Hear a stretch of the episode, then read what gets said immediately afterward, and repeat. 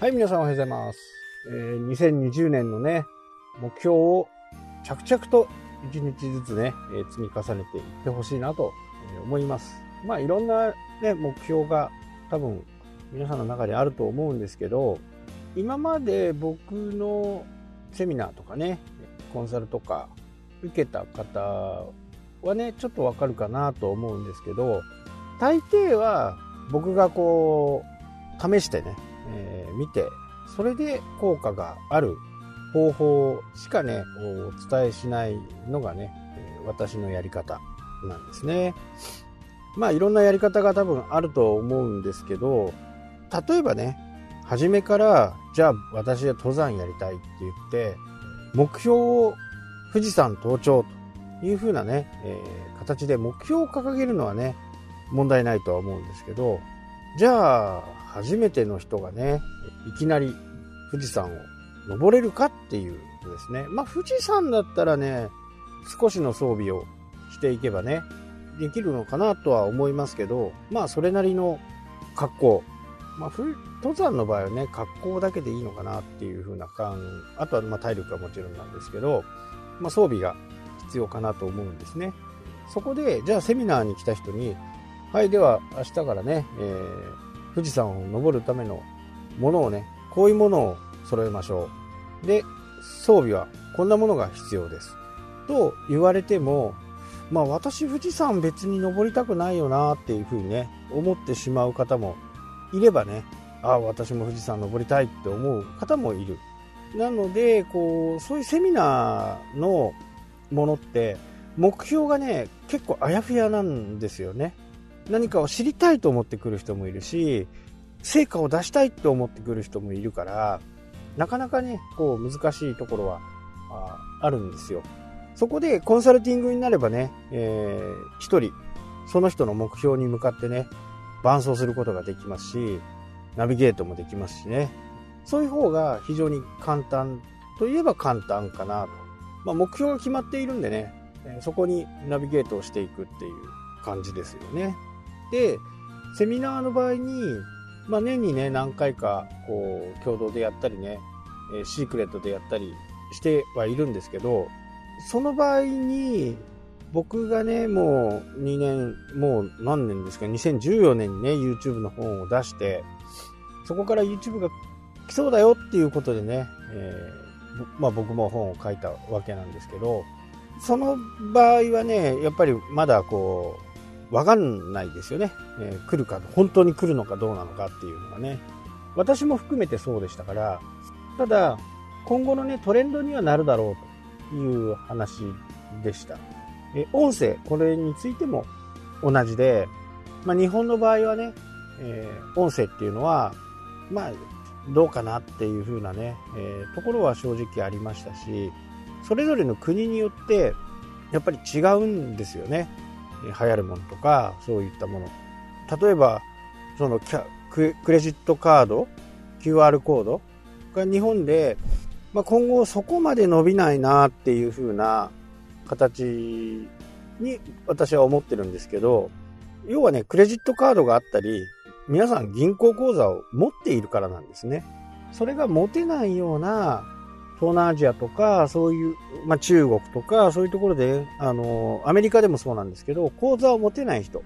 その人たちにとってはまあそういう決済があるということはね非常に、便利なわけですよね。あとは偽札がない。日本の場合ね偽札の話はあまり聞かないんですよね。あるんでしょうけど、まあ表だって出てこないし、それほど被害がないというところがやっぱりこの電子通貨にならない一つのね要因でもあるのかなっていうね思い。なのでその国々によってねまた、求められるコンテンツとか求められているプラットフォームっていうのがいろいろあると思うんですね。なので音声っていうのはまあどうかなっていうふうにね、思っているのは今もねまだそう思っています。いろんなところでね音声がまだまだ浸透していませんけど、まあでもこの音声はね本当に気軽にできますしね、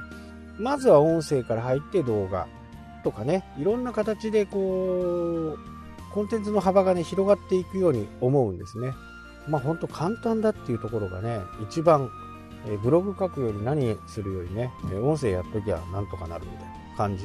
あとね、加工するのは文字起こしとかね、そういったものは今ツール、僕も何度か紹介してますけど、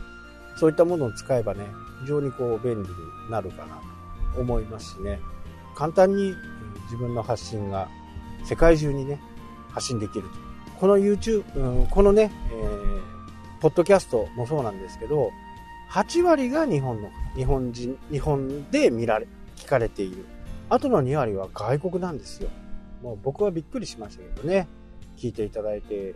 くれているリスナーの皆さん、本当にありがとうございます。まあそこをね、辿っていくのはちょっと難しいのかもしれないですけど、ただ2割がね、外国から聞いているというふうにアナリティクスが出ているので、私もね、ずっとこれを続けていこうというふうにね、思っていますし、まあとにかく簡単だっていうところがね、非常にいいと。で、今日のね、話のメインなんですけど、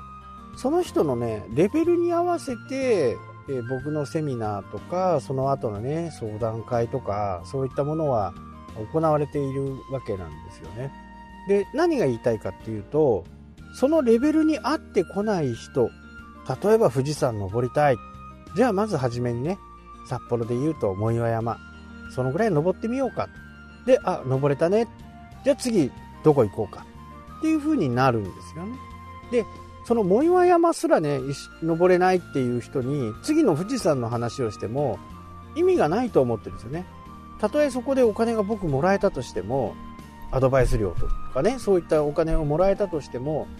僕は気持ち悪いんですよね。富士山を登り方っていうのは僕だけじゃなくて、いろんな人が教えることができると思うし、まあインターネットのことだったらね、いろんな人がこう発信していたり、